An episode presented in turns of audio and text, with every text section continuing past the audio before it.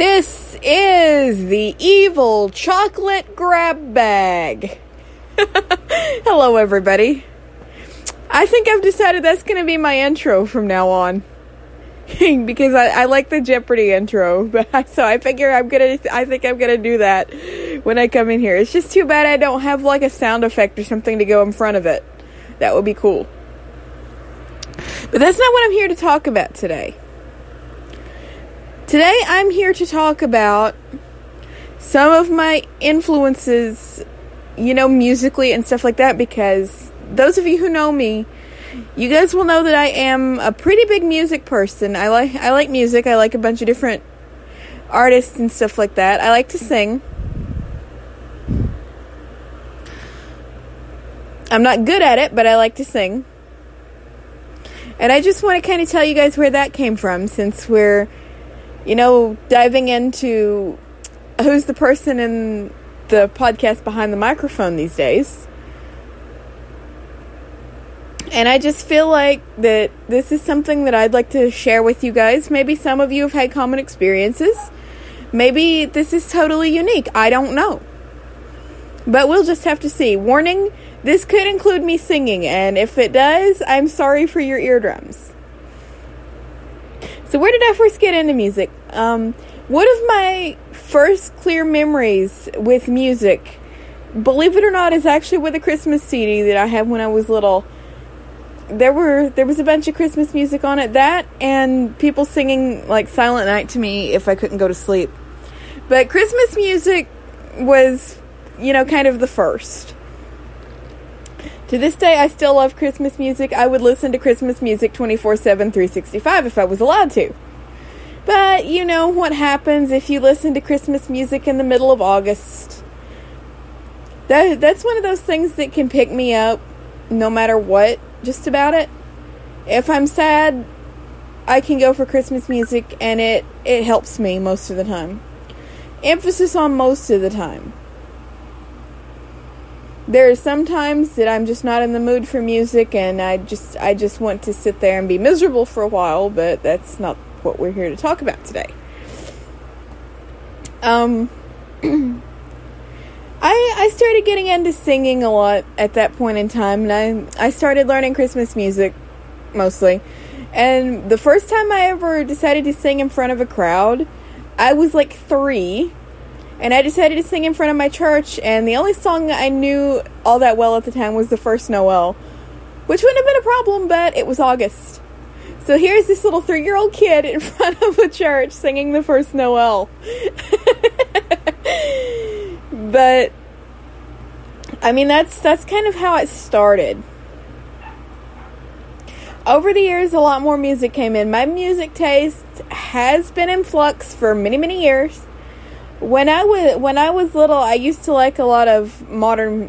What at that time was modern music. I was always keeping up with the trends. If somebody came out with a new album, I wanted it. When I was in like third grade, I was nuts over Taylor Swift because she started to get really big when I was in like third grade. That's when she kind of made her mark. And her early music, I loved it absolutely loved it. And as soon as I had money, I went out and actually got her first album, which I keep with me. Obviously, I don't have the original disc anymore, but I have it on my phone. I keep it with me. I'm not ashamed to admit this because, well, why should I be? You guys are going to learn that as time goes on and I spend more time with you, that I start to open up a little bit. But yeah, there was there was always that. And then we got um, a TV provider that had satellite radio that had Sirius XM with it. And from Sirius XM, I found like a lot of the older country music.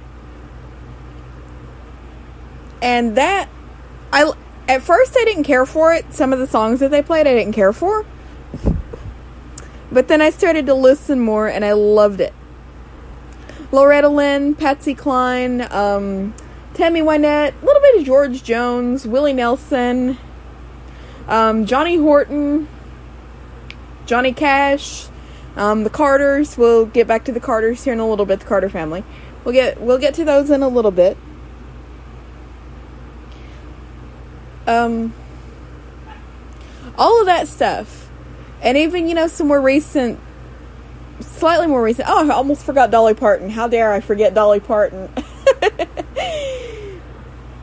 um, a little bit more recent. Um, Garth Brooks, uh, Martina McBride, Faith Hill. I used to like Tim McGraw quite a bit until satellite radio destroyed it by playing nothing but for about a week. Um, let's see, who else? There's so many. And then like Carrie Underwood, I've not heard a lot of like her more recent stuff, but her first three, four albums, I think, I love them. So sometimes I sometimes I still go online and like listen to them. I've I've participated in talent shows and stuff like that. But I I got into all of that stuff and that that stuck with me. And then I got into bluegrass, um, the Osborne brothers. Um, see, the Osborne brothers are originally from very close to where I grew up. I mean, so yeah, I kind of had an attachment there. Uh, Rhonda Vincent is another one of my favorites in that group. And then I got into like um, choir music and stuff like that because when I got into high school, I, I joined the choir and stuff and started to fall in love with that kind of music.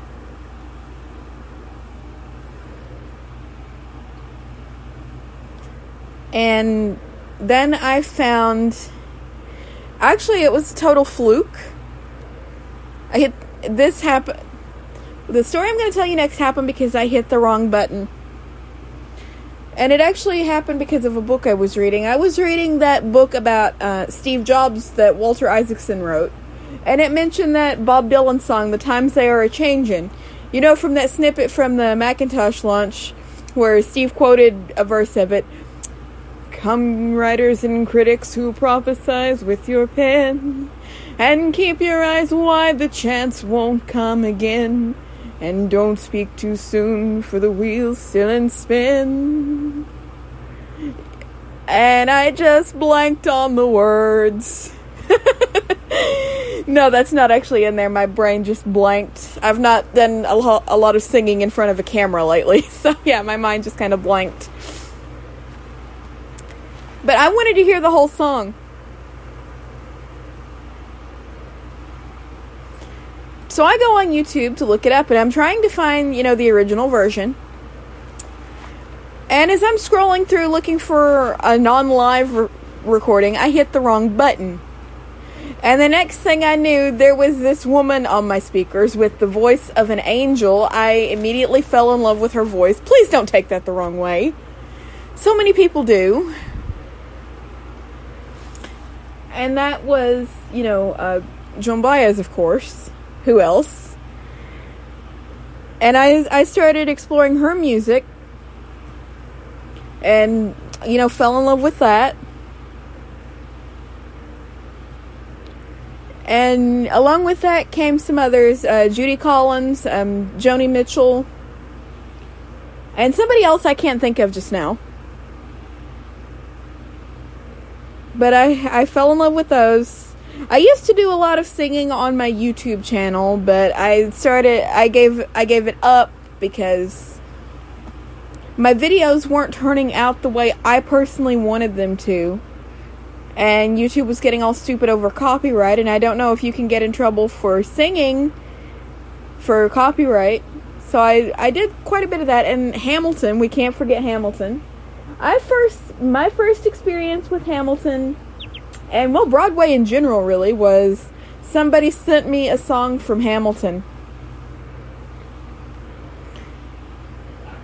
And I loved it, and then they sent me the whole musical. They really weren't supposed to do that, but they did. You know, they just wanted to share. I mean, I understand that, but isn't that like illegal? I don't know. Not like I was going to turn down free music at the time, but I mean, who would? That thing has like 46 songs in it. Can you imagine the price? But I, I did get hooked on that.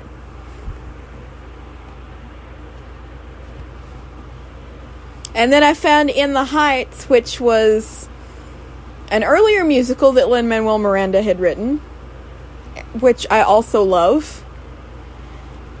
Some and some of that some of the songs in that remind me so much of me. Like this one this girl is like really confused about where she belongs because she had she had gone to Stanford and then she like had to drop out or whatever. And one of her one of the songs she goes, I used to think we lived at the top of the world when the world was just a subway map. And the one slash nine climbed a dotted line to my place. I used to think the Bronx was a place in the sky, and the world was just a subway map and my thoughts took shape on that fire escape. Can you remind me of what it was like at the top of the world? Obviously, you know, I don't know the whole song, but I, I get I get the struggle that she's dealing with because there are times that I don't know where I belong. I think everybody goes through that, but I, I totally understand it. And one of my favorite songs from that musical, I've got to share this because I can't talk about In the Heights in any kind of recorded setting without doing this. I'm sorry guys, I've got to do this. But there was there's this one song where two of the characters are having a conversation. It's the main character and the woman who basically raised him sort of and she they're talking about like what what all they've been through and kind of stuff like that. And the this one part of the song it goes, "Remember the story of your name. It was engraved on a passing ship on the day your family came. Your father said, oh, Usnavi, that's what we'll name the baby." It really said U.S. Navy, but hey, I worked with what they gave me, okay. Obviously, I'm in the wrong key, but I'm not. This is not a talent competition, this is a podcast. I warned you that this could include me singing.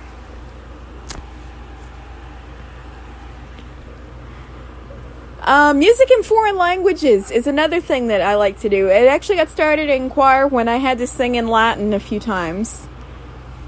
And then a couple of times in German, which let me tell you, it's not easy. And I started getting interested in music in other languages and stuff like that. And when I got into um, Disney music, which we covered kind of before a little bit, um, my first real Disney movie that I ever sat down and watched with audio description was Frozen.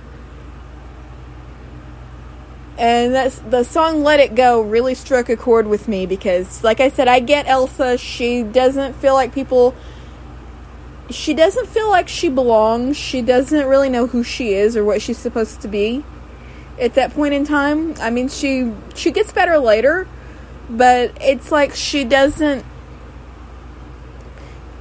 and it's not entirely her fault. She's been sheltered her whole life, but like she's she feels like she's trapped and she wants she just wants to be herself.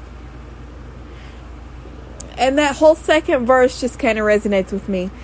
It's funny how some distance makes everything seem small. And the fears that once controlled me can't get to me at all.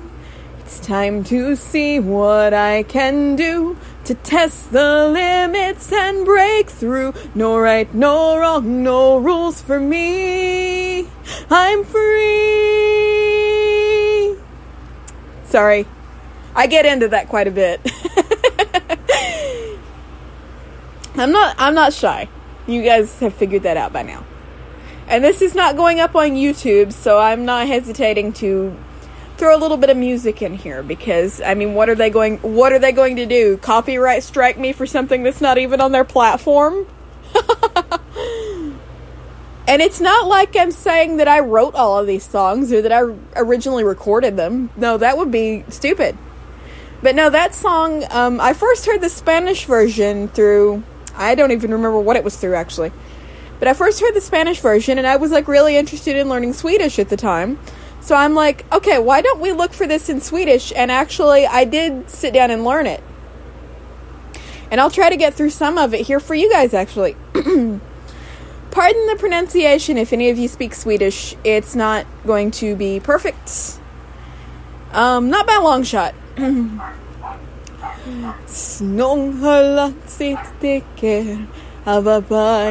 Glaciär. De gnistrar i sin hinslighet innan skäm passerar här.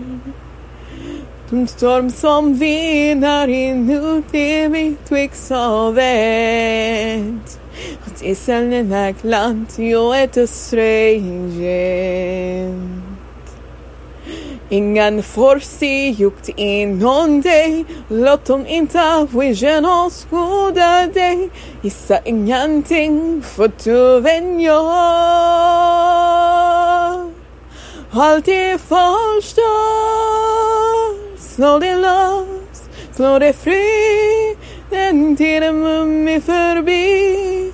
Slå dig loss, slå dig fri. Med dig ande förblir det sorgig och aldrig mer ska någon säga nej.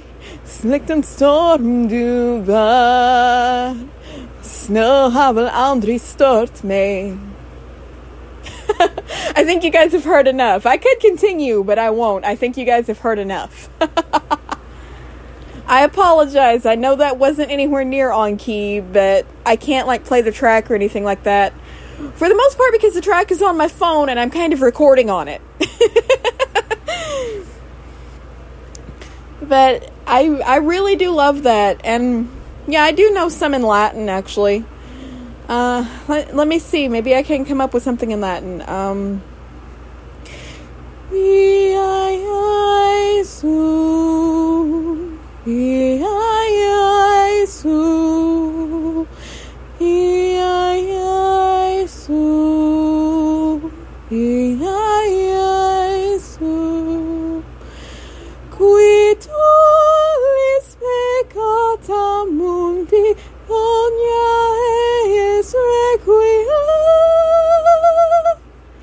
Okay, you've heard enough. I'm sorry. that was imperfect. I apologize, but that's that's my best at Latin right now. I don't have the track for that handy either. As I said, it's kind of on my phone and I'm kind of recording on it.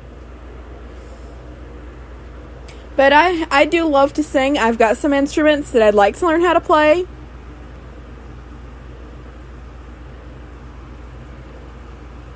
But I just don't have you know anybody who could teach me? Well, I've got somebody I suspect who could teach me, but whether she would want to or not, it's a whole different story. It's not like I can just like blow up her Skype and be like, um, would you teach me how to play this and this and this and this and this? Yeah, I've got I've got a friend who's pretty musical. You guys wouldn't know her, but yeah. Well, some of you might if you've been in my friend circle long enough. I don't know I could have tossed I could have tossed people into a group at some point in the past and introduced everybody. I, I don't remember. Uh, and remember I said earlier that we were going to get to the Carter family here in just a minute? Um, let me tell you why. It's because I actually found out through a little bit of my own research that I am distantly related to them. The Carter family, of course, being uh, Maybelle Carter, and then Helen, Anita, June, and then like Carlene, all of those people, and I found that out kind of by accident. I was doing some research on the Carter family for a little writing project that I was going to do, and I found a link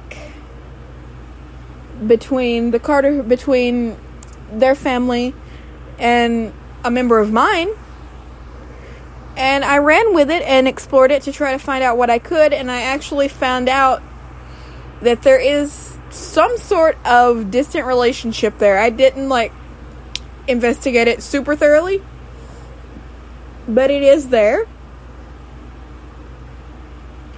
Which I thought was fascinating and no, I'm not making this up. Uh, unfortunately, I don't have the research that I did anymore because it was years ago and I've switched phones several times since then. It, that was before I knew how to use iCloud. So it's not like I can like hand you over my browser history and prove it. Um, you can take this one at face value. It's it is something I'm a little bit proud of, honestly.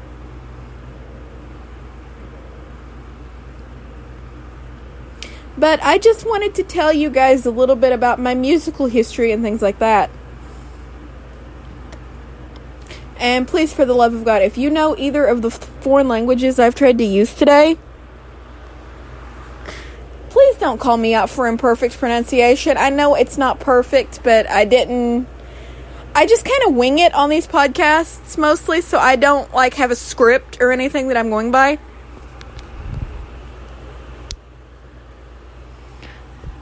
So I didn't like practice this music hours in advance. But that's that's pretty much what I've got to say on this one. Um, usual blither blather blah blah blah. If you want to get a hold of me, that's Twitter and Instagram at evilcookies98. Um, email the evil chocolate cookie at gmail.com. You can Skype me, just search me up under the evil chocolate cookie.